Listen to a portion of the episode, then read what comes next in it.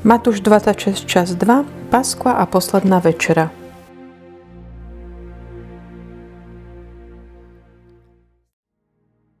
Prvý deň sviatkov nekvasených chlebov prišli k Ježišovi učeníci a pýtali sa ho, kde ti máme pripraviť veľkonočnú večeru? On povedal, chodte do mesta k istému človeku a povedzte mu, učiteľ odkazuje, môj čas je blízko, u teba budem jesť so svojimi učeníkmi veľkonočného baránka. Učeníci urobili, ako im Ježiš rozkázal a pripravili veľkonočného baránka. Keď sa zvečerilo, zasadol s dvanáctimi za stôl a keď jedli, povedal, veru, hovorím vám, jeden z vás ma zradí. Veľmi osmutneli a začali sa ho jeden po druhom vypitovať. Som to ja, pane? On odpovedal, kto so mnou namáča ruku v mise, ten ma zradí. Syn človeka síce ide, ako je o ňom napísané, ale beda človeku, ktorý zrádza syna človeka. Pre toho človeka by bolo lepšie, keby sa nebol narodil. A jeho zradca Judáš sa opýtal, som to azda ja, rabi? Odpovedal mu, sám si to povedal. Pri večeri vzal Ježiš chlieb a dobrorečil. Lámal ho a dával učeníkom hovoriac. Vezmite a jedzte, toto je moje telo. Potom vzal kalich, vzdával vďaky a dal im ho hovoriac. Pite z neho všetci. Toto je moja krv novej zmluvy, ktorá sa vylieva za všetkých na odpustenie hriechov. Hovorím vám, odteraz už nebudem piť z tohto plodu viniča až do dňa, keď ho budem piť s vami nový v kráľovstve svojho Otca.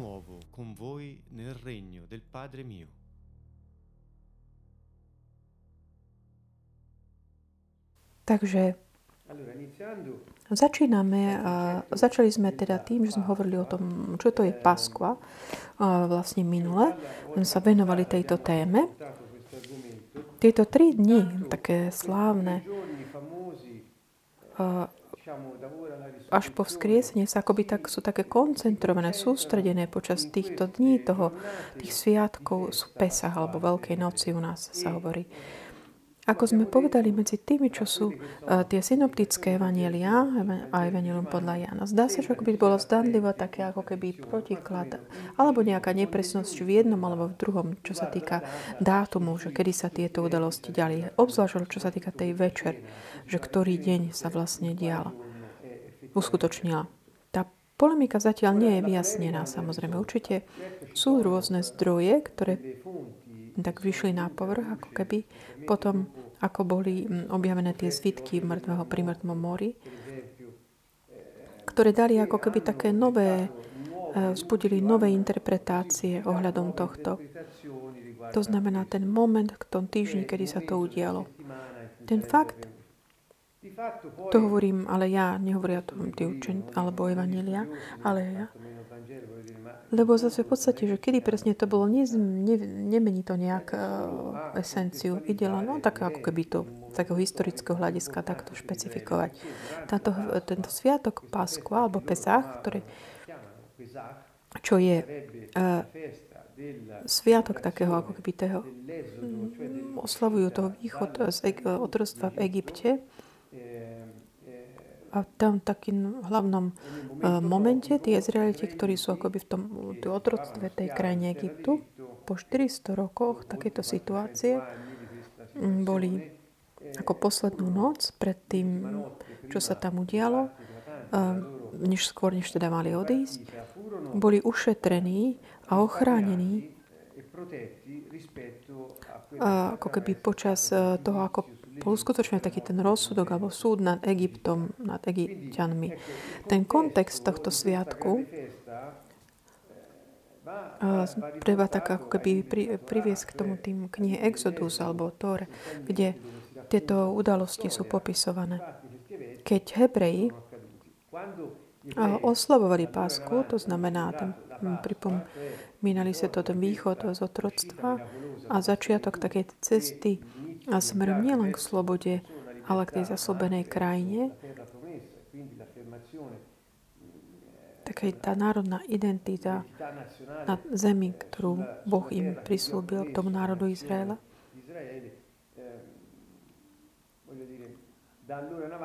tie, tie, vlastne ten sviatok oslav vždycky toto. Na také pripomenutie, počas tohto, tejto večere, ktorú robievali, to zavolá večera Seder, čo znamená poriadok, čo sa dialo. Hlavná, jedno z hlavných tém bolo pripomínať si to, čo sa udialo. Čiže pripomínať to, čo sa udialo, znamená, že bol taký určitý moment, presný, kedy sa pripomínali vlastne tie udalosti oslobodenia z Egypta.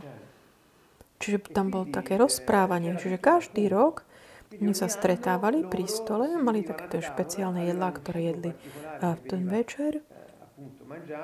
A hlavne tam bol ten baránok, alebo ten nekvasený chlieb a také horké byliny, ktoré jedli. A bola Mali aj také kalichy, ktoré boli tak pozdvihované, tak, ktorých pili. Budeme o tom hovoriť potom. A potom bolo také tieto rozprávanie, ktoré bolo uh, také dosť dlhé, kde vyrozprávali vlastne vždy tie udalosti, tie zázračné udalosti toho východu z Egypta. Toto hovorím prečo? Pretože ako by tak chcem naznačovať to, čo budeme hovoriť. Keď Ježiš povedal, že robte toto na moju pamiatku počas večere, nám to poslúži na to, aby sme pochopili, že čo vlastne sme vo, povolávaní si pripomínať. Pripomín to na moju pamiatku, pripomínate si mňa. Prečo? Pretože počas tej večere všetky tie prvky, ktoré boli používané, tie symboly, čo vlastne pripomínali to, čo sa malo udiať, aby sa nestratila tá spomienka, súviseli s tým rozprávaním, čo nechceli aj tiež záujem. Čiže keď Ježiš hovorí potom, že toto robte na moju pamiatku, to znamená čo? To, že stretnite sa, spolu budete jesť a pripomínať si ten, tie udalosti, ochranu pred smrťou a také dosiahnuť akoby tej slobody z otroctva a, a také e, vykročenie smerom k prislúbenej krajine.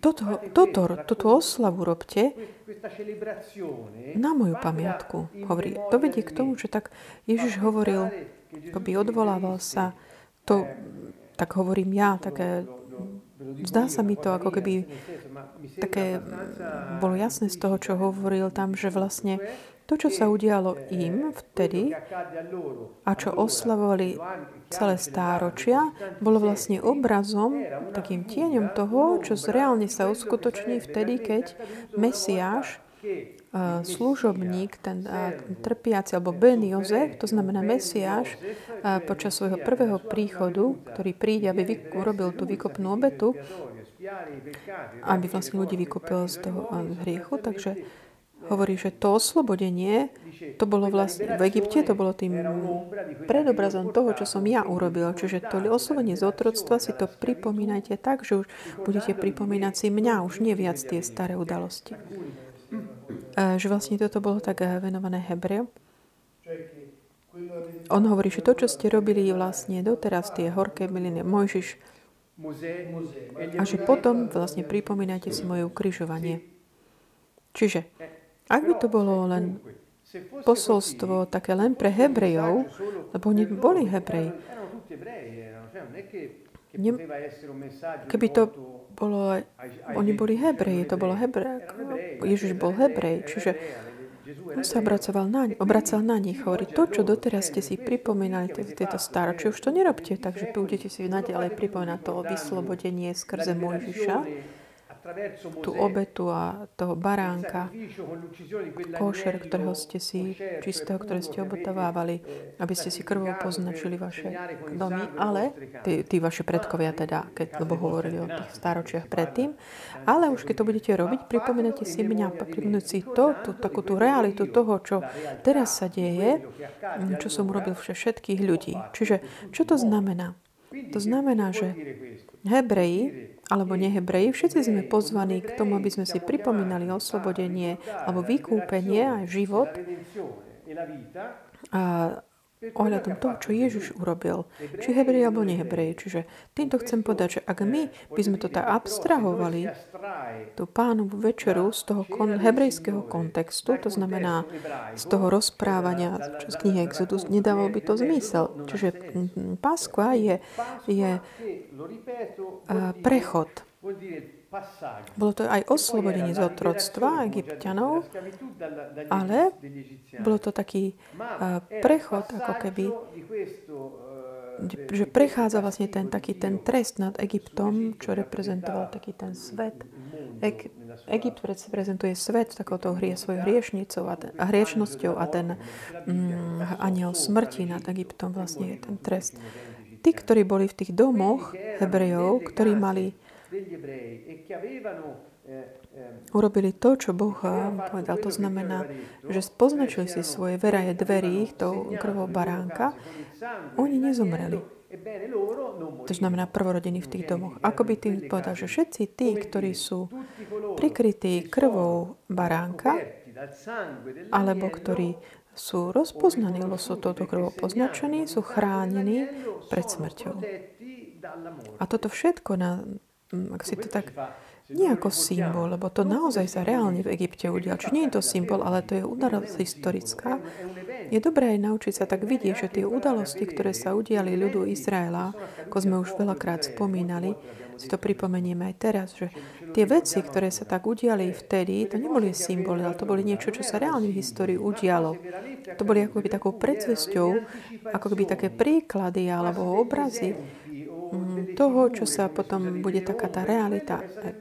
Tam sa to udialo v tej tom prírodzenom nadreálnom svete, ale keď, to, keď prišiel Ježiš, sa to udialo v takom um, reálnom svete, ale malo to aj efekt taký spirituálny, nie pre všetkých ľudí, čiže nie len už pre uh, ľud Izraela. Čiže tam je neprestajná táto paralela medzi tým uh, obrazom a tou realitou.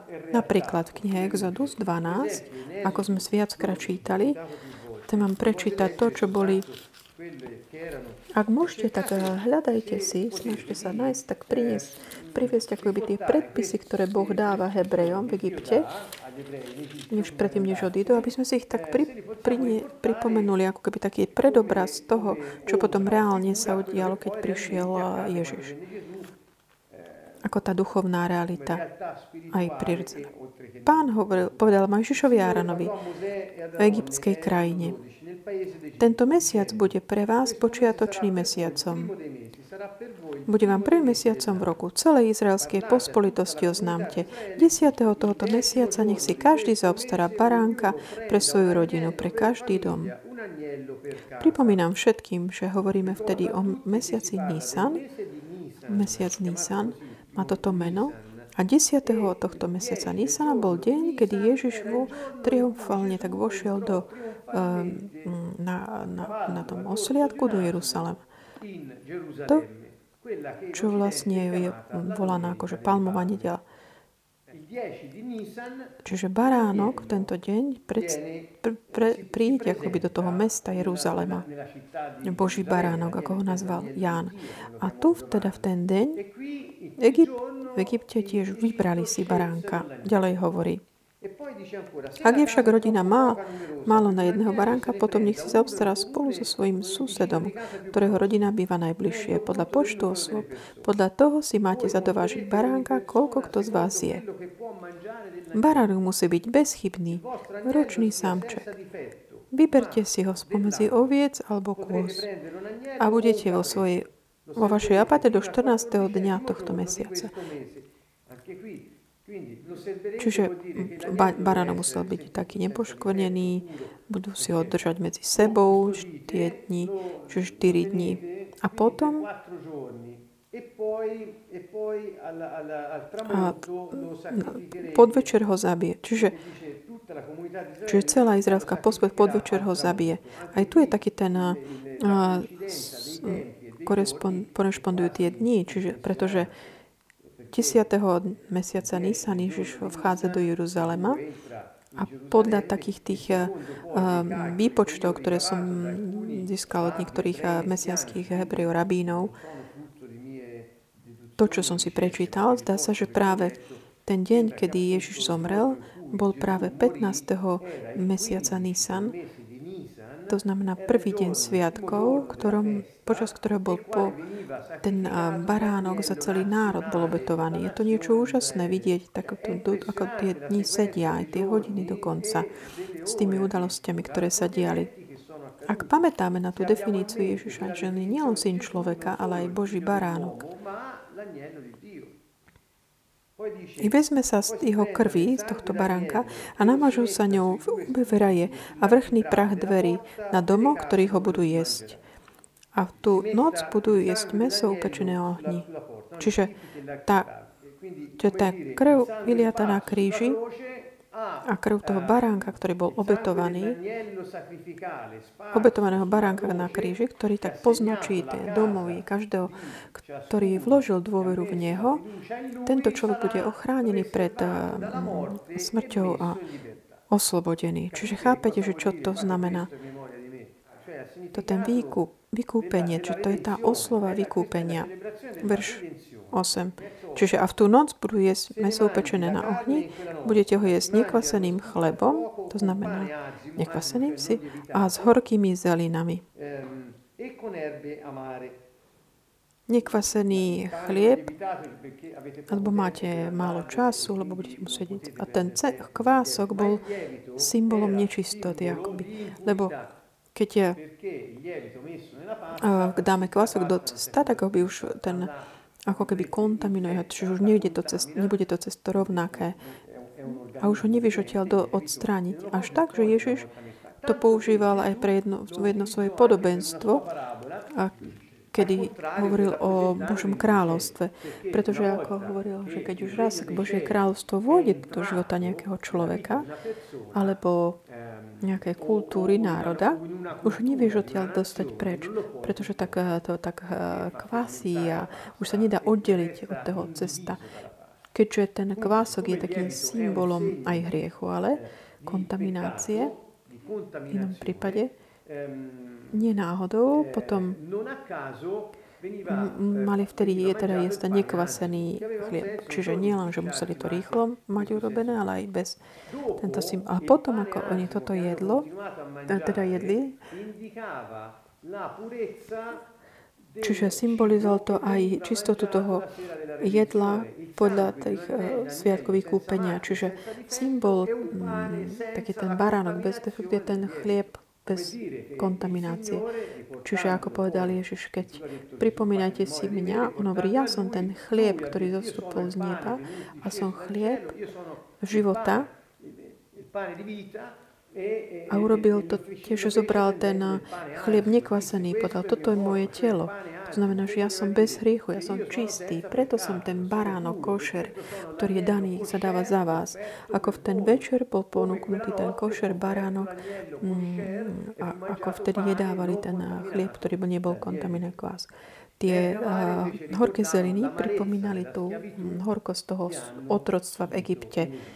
To znamená, počas toho, ako ty oslavuješ spásu, nezabúdaj, aké horké je byť hriechu.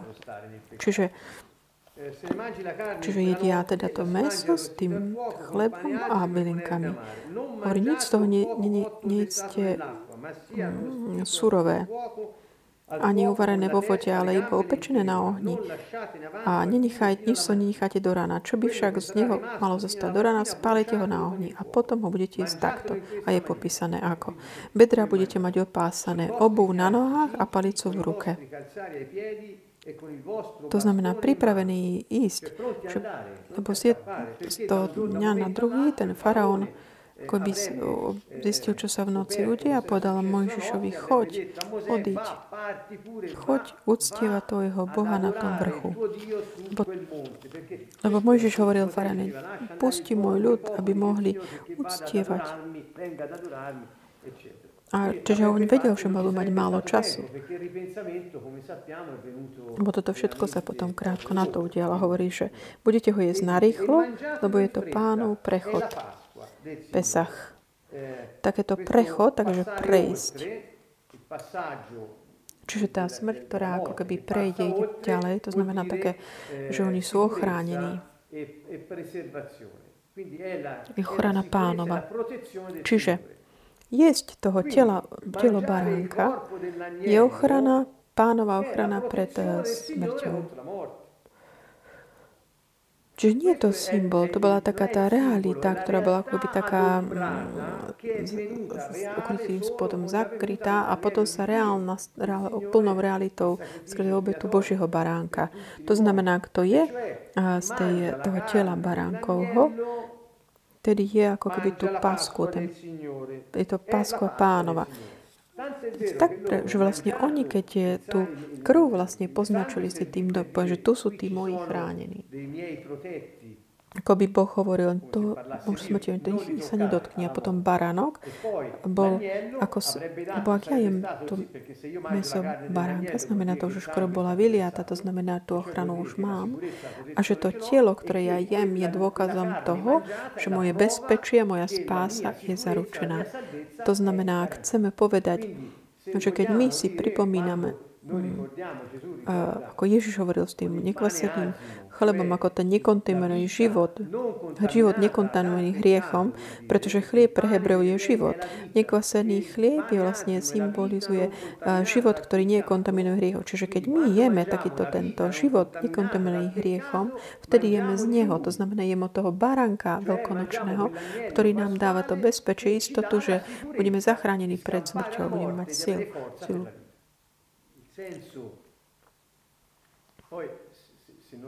Ak, ak by sme si nepozreli týchto Exodus 12, tak by sme to ťažko chápali, lebo by tam bol priestor mnoho rôznych interpretácií. Ale ako potom pán mm, pokračuje, lebo v tú noc e, prejdem celou egyptskou krajinou usmrtím všetko prvodené egyptskej krajine až od človeka až, od, od človeka až po a nad všetkými bohmi Egypta vykonám súd. Ja, pán. Krv na vašich domoch, z ktorých bývate, bude znamením na vašu záchranu. Keď uvidím krv, prejdem popri vás a nezastihne vás nejaký zhubný úder, keď budem byť Egypt. Tento deň bude pre vás pamätným dňom.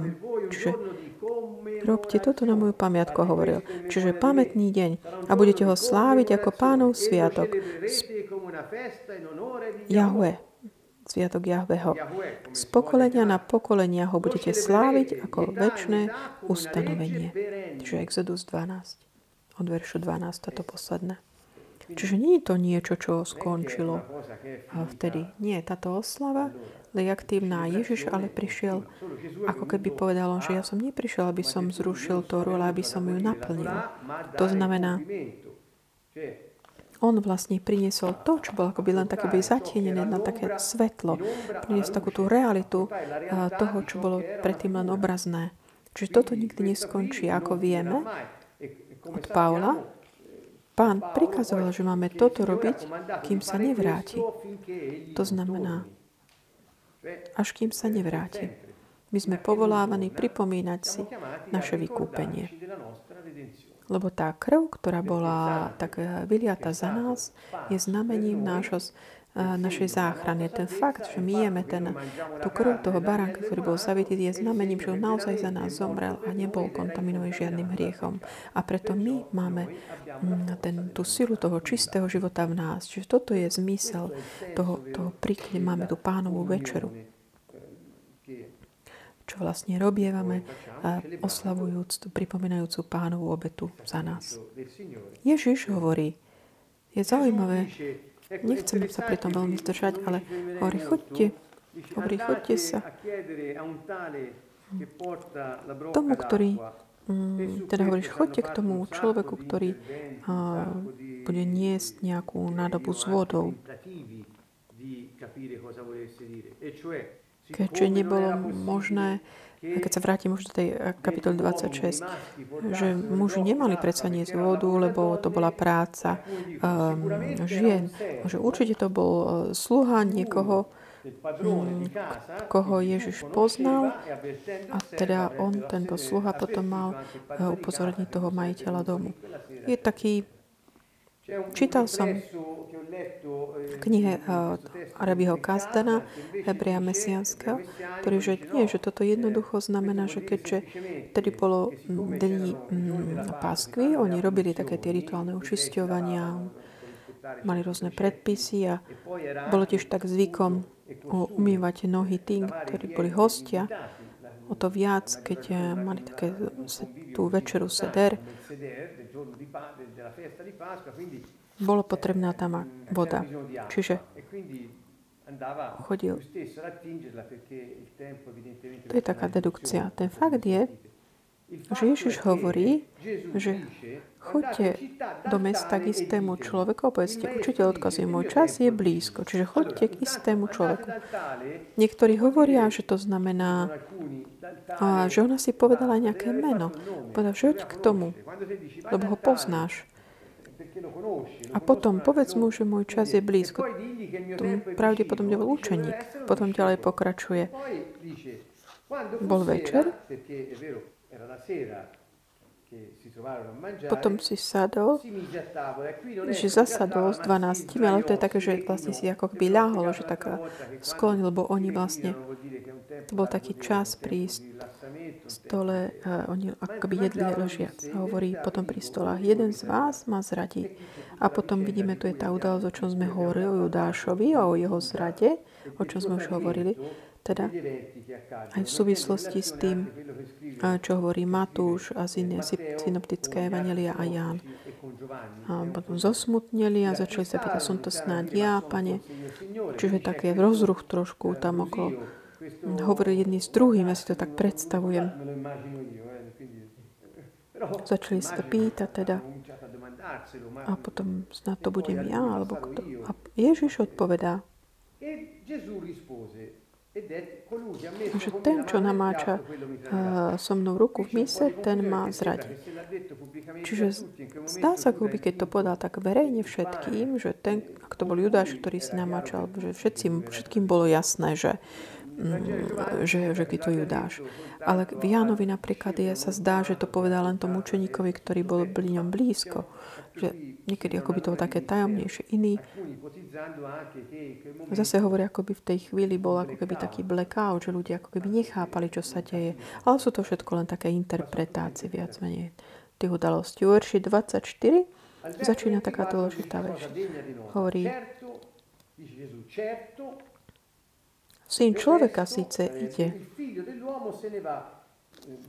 Preložím to tak, že, čiže syn človeka už odchádza, to znamená, že zomrie, zomiera, ako je o ňom napísané.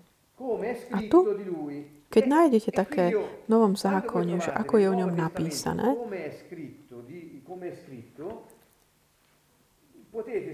môžete si to prepísať, povedať, ako hovorí Tanak. To znamená, keď Ježiš hovorí, ako je napísané, ako je, bolo napísané, vtedy hovorí tým, že buď sa odvoláva na Tóru, čo je prvých uh, 5 kníh Biblie, alebo na Tanák. A tým hovorí vlastne, že jasné, že ja zomriem, tak ako je napísané v Tanák. Čiže on hovorí svojim ľuďom, ktorí sú Hebreji a hovorí, že v starom zákone, to Tanák, keď je tam napísané o smrti Mesiáša, o smrti obet, obetnej, o takom kniazkej službe, ktorú on uskutoční v, v prospech všetkých. Niektorí, ďaká Bohu, áno, tak mm, vďaka aj týmto mesianským Hebrejom, priateľom, ktorí vlastne akoby prinášajú taký, naozaj také nové svetlo, do, dávajú význam všetkým tým. Čo to znamená pre nás? Ako je napísané v Tana? Kde je to napísané? Že Ježiš, Mesiáš, neprišiel, aby priniesol takéto finálne víťazstvo, ale aby prišiel, aby zničil takéto jarmo otroctva a potom sa vráti druhý krát. Ako Mesiáš víťazný. Kde to je napísané? Pretože Hebreji neočakávali takéhoto Mesiaša, ktorý mal trpieť, ale takého víťazného, ktorý vyhana, vyženie tých Rímanov a ustanoví pokoj v Izraeli, ktorý bude potom vládnuť nad celými, so všetkými národmi a potom bude pokoj všade. Ale prekvapivé je, že starý zákon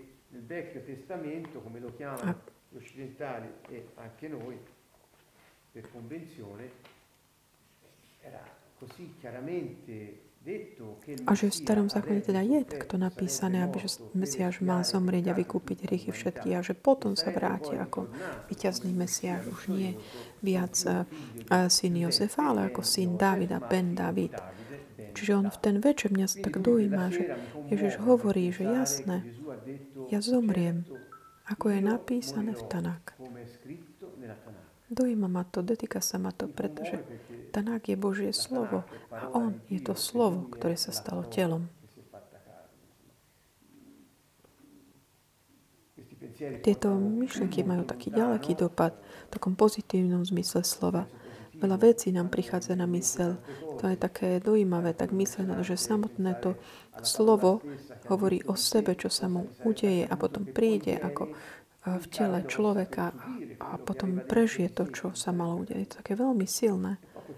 A v ten večer ho vlastne oni mali to, to slovo, ktoré sa stalo telom, pred nimi stálo a on ohlasuje svoju smrť. Evangelium.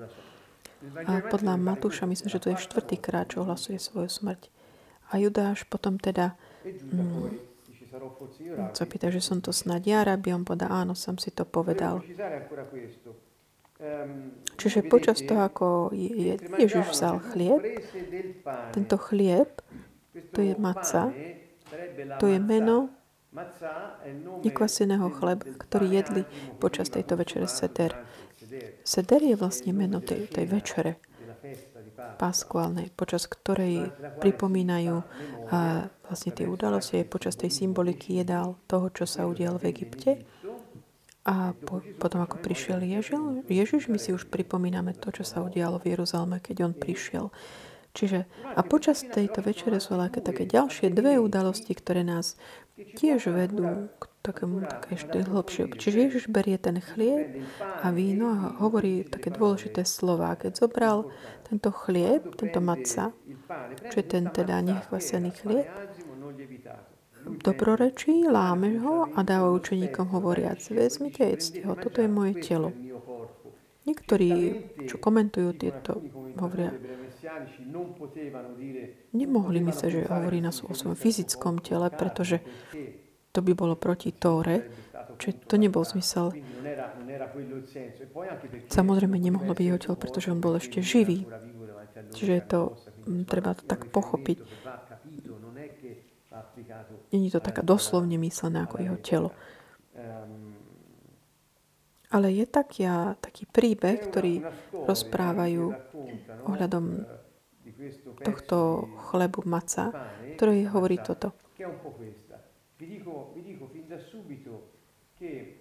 Niektorí tak hovoria, že to je taká tradícia, ktorá už v Ježišových časoch bola akoby známa. Iní hovoria, že to bola tradita, tradícia, ktorú začali mesianskí kresťania. Hneď potom, ako Ježiš uh, bol zabitý a odišiel. Iní hovoria, že to je také nejaký taký len ako keby vytvorené ako re, recentne nedávno. Čo není tam tom nejak veľa pravdy. Tie prvé dve vy, vylúčujú to druhé. Čiže buď to existovalo, alebo to začalo Ježišom. Ja chcem vyrozprávať, čo hovoria, čo nám ešte viac pomôže pochopiť, čo sa dialo.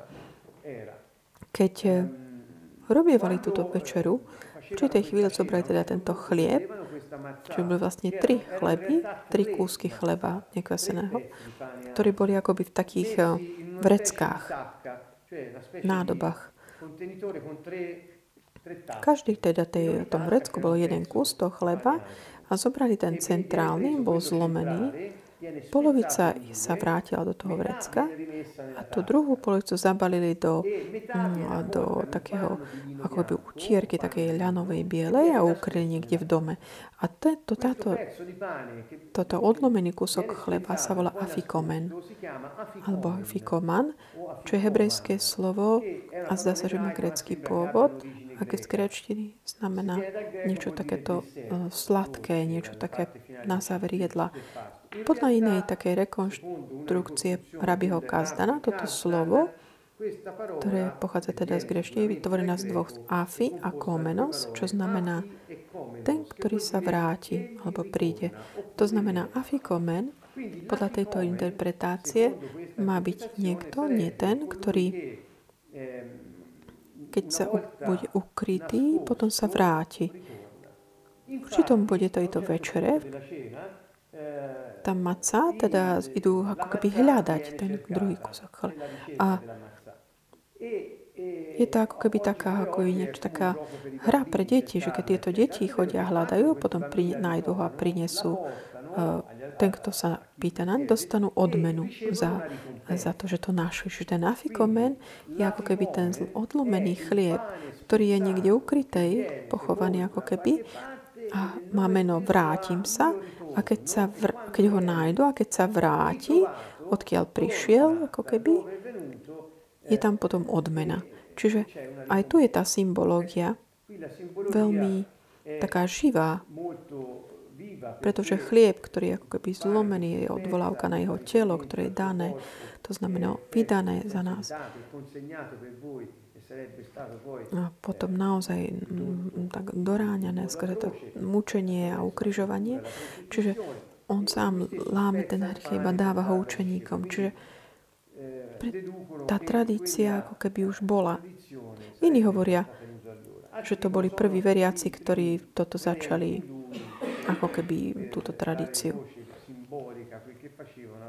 Ale chcel som vám to vyrozprávať, lebo môžete sa s tým stretnúť.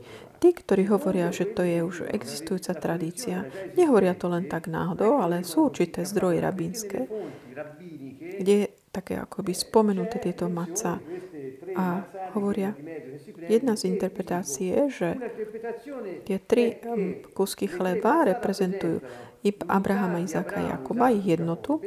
Ďalšie, že reprezentajú takú ako by dvojitú porciu manny, alebo tiež tretia taká interpretácia, že hovorí, že tá maca uprostred, ten chlieb, teda nám pripomína veľkonočného baránka pretože to bola ako posledná čo v ten večer jedli. To sú také tie výklady niektorých rabínov, ktorí hovoria teda, že už to bola existujúca tradícia. Niekto dokonca hovorí, ak Ježiš ako keby uviedol túto tradíciu v ten večer, je možno aj to. Ale najpravdivnejšia vec je, že to už bola platná tradícia, keď to vlastne toto realizovali počas tejto večere, o ktorej hovoríme. Chlieb, ako som už spomenul, je telo baránka, je odval, odvolaním sa na chlieb života a je to to, čo udržiava život. Ako keby Pavol hovorí, že keď my príjmame tú pánovú večeru, my potrebujeme akoby rozlíšiť telo, to znamená mať rozlíšenie, rozpoznanie, že čo je to telo. Niektorí hovoria, že sa to týka tela ako církvy, pretože teraz pánovým telom je církev. Čiže vedieť dobre, čo je církev. To znamená, všetky vzťahy v tej mm, církvi majú byť udržiavané podľa pánovho slova, ako v zdravom tele. Iní vykladajú ho, ho, tak, že hovoria, že rozlišovať telo znamená mať také povedomie, že keď jeme ten chlieb, ako keby sme vtedy jedli telo toho obetovaného baránka, teda ako keby prinášame do svojho vnútra tento čistý život, bez toho, ktorý, ktorý nie je teda poškodený hriechom. A Pavol hovorí, že ak ty nerozlišuješ, nerozpoznávaš toto telo, môžeš nielen ochorieť, ale aj zomrieť. Prečo? Pretože keď sa vrátime k Tanák, čo je starý zákon, Izaiáš 53 hovorí, že on niesol na sebe naše hriechy, našu neprávosť, naše všetky choroby, aj bolesti. To znamená, on niesol také tie naše neduhy. Čiže vždy, keď, ako hovorí niekto, že keď ty ješ ten chlieb, oslavujúc to, čo Ježiš urobil, ty rozpoznávaš, že pánovo telo zobralo na seba všetky tie efekty hriechu aj samotné hriechy. Toto je teda zmysel, význam toho, čo sú, to súvisí potom aj s fyzickým uzdravím. Potom zobral kalich, ako vieme všetci, ktorý hovoril o svojej krvi a o novej zmluve. tá večera, o ktorej hovoríme, a počas tejto večere boli ako keby a, štyri také tie prípitky. Ak by sme chceli povedať toto a, slovo, sú to teda také tie kalichy, ktoré sú tak pozdvihnuté, aby bolo slovené čo? Myslím, že je to dôležité si toto pripomenúť. Tieto štyri kalichy boli.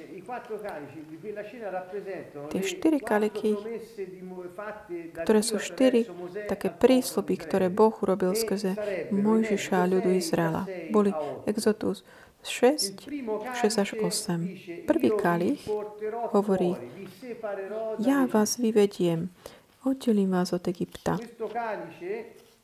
Tento kalich bol ešte pred večerou sa pil. to kalich, ktorý znamená posvedcovanie. To znamená taká tá akcia, tak ako by tak oddeliť niekoho. Oddeliť od niečoho. Bol tak vyčlenený pre špecifický cieľ.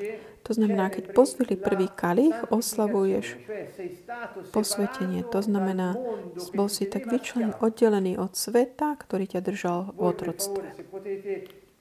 Ak môžete, zoberte si túto informáciu také reality, a to je duchovnej, ktorú Ježiš zrealizoval, uskutočnil ten príbeh vykúpenia nás vedie k tomu, že vidíme, že naozaj my sme boli vyčlenení, čo sa týka sveta, ktorý nás drží v otroctve, tak moc hriechu. Čiže vďaka obete baránkovej sme boli vydelení od toho. To znamená vytiahnutí akoby z tej reality otroctva. Druhý kalich je os, ktorý prísľub, že vy oslobodím vás. To kalich takých tých, tých rán. Čiže pripomínajúci tie rany, ktoré sa udeli v Egypte, ten kalich znamená, že my oslavujeme to, že Boh nás od tohto oslobodil. Čiže to také oslobodenie od zla, od trestu. Oslobodenie od toho, čo môže tak zasiahnuť svet, ktorý je pod mocou hriechu a zlého. Snažím sa tak z rýchlika mm, tak dokopy dať tieto veci. Sú také podnety na uvažovanie. Ak budete chcieť naozaj, tak eh, venujte sa tomu. Tretí kalich znamená zachránim vás. Tento kalich bol taký pozdvihnutý po večeri. A potom, ako už našli ten afikomen, ten kúsok chleba, ktorý bol ako keby ukrytý, Viete, že Ježišové telo bolo pochované a zavinuté do lienovej plachty. Rovnako ako afikomen bol zavinutý do tej takej lienovej utierky a ukrytý. Teda tento tretí je kalich vykúpenia, zachráni vás. A štvrtý kalich je kalich chvály. Kalich, ktorý akoby uzatvára tú večeru a prísľub je, že ja zoberiem si vás ako svoj ľud. Po tomto kalich oni spievali žalmy Halel, to znamená od 115 po 118. Ježiš zobral ten kalich po večeri, to znamená tretí kalich, kalich vykúpenia a vtedy povedal, že on už nebude piť z toho vína, až k s nimi v novom kráľovstve, Božom kráľovstve. To znamená, že zdá sa, že tieto slova, že, že nepil ten kalich chvály, ale, ale spievali tie žalmy. Ak ideme na, na verš 29, kapitoly 26 Matúša, Čiže potom ako povedal, že toto je krv novej zmluvy, ktorá sa vylieva za všetkých na odpustenie hriechov, hovorím vám, teraz už nebudem piť z tohto plodu viniča až do dňa, keď ho budem piť s vami nový v kráľovstve svojho Otca. Čiže výklad eh, hebrej, mesianských Hebrejov, niektorých, nie všetkých, je, že Ježiš nepil ten štvrtý kalich. To znamená, to znamená, pil tretí kalich, ako vykúpenia, a teraz ako by ten sviatok pokračuje, až kým on sa nevráti. Čiže to oslobod, oslava tej... To, ďalší výklad iných rabinov, medzi ktorými napríklad Miles Monroe, ktorí dávali taký dôraz na Božie kráľovstvo. On hovorieval, že toto, čo Ježiš povedal, to znamená, že v nedelu skriesenia, keď on sa zjavil svoje, vtedy, sa, vtedy s nimi jedol večera. To znamená potom a vlastne už v kráľovstve ako by skriesenie už prišlo. Ako som spomenul, potom bol ďalší, ešte piatý kalich, ktorý bol Eliášov kalich. Eliášov kalich bol, reprezentoval návrat Eliáša ešte pred uh, súdom. Pretože Elia by sa má vrátiť ešte pred uh, posledným súdom. Čo, čo k tomu pridať? V ten večer, kali Ježiš zobral tento tretí kalich, ktorý nie náhodou sa kalich vykúpenia. Predstavte si šok všetkých tých prítomných, ktorý bol toho, dlho s ním, ale ešte oni možno nepochopili úplne všetko. A šok bol v tomto, že ten kalich vykúpenia je kalich, ktorý podľa Ježiša je kalich o krvi. Kalich krvi, ktorá bola vyliatá, aby bola uzavretá nová zmluva. Takže to vykúpenie, ktoré Hebreji očakávali, skôr prísobí Mojžiša, tak sa realizovalo nie vtedy s východom z Egypta, lebo to bol len obraz, predobraz toho vykúpenia, ktoré sa realizuje smrťou Ježišovou. A on to hovorí veľmi jasne. On to hovorí nie preto, že Ježiš vás vyviedol z Egypta, bol to Boh, ktorý vás nechal viesť. Ale vy, vykúpenie prišlo, keď ja dám váš život za vás. Robí práve skôr ten kalich toho vykúpenia počas tej večere Pesach. Čiže to je niečo až také, prináša také zimomriavky, taký ten význam hlboký, ktorý nesie. Čiže týmto môžeme uzavrieť dnešné stretnutie a zdravíme všetkých tých, ktorí boli s nami a ktorí budú, alebo počas toho, ako pozerajú video. Srdečný pozdrav zo Sieny.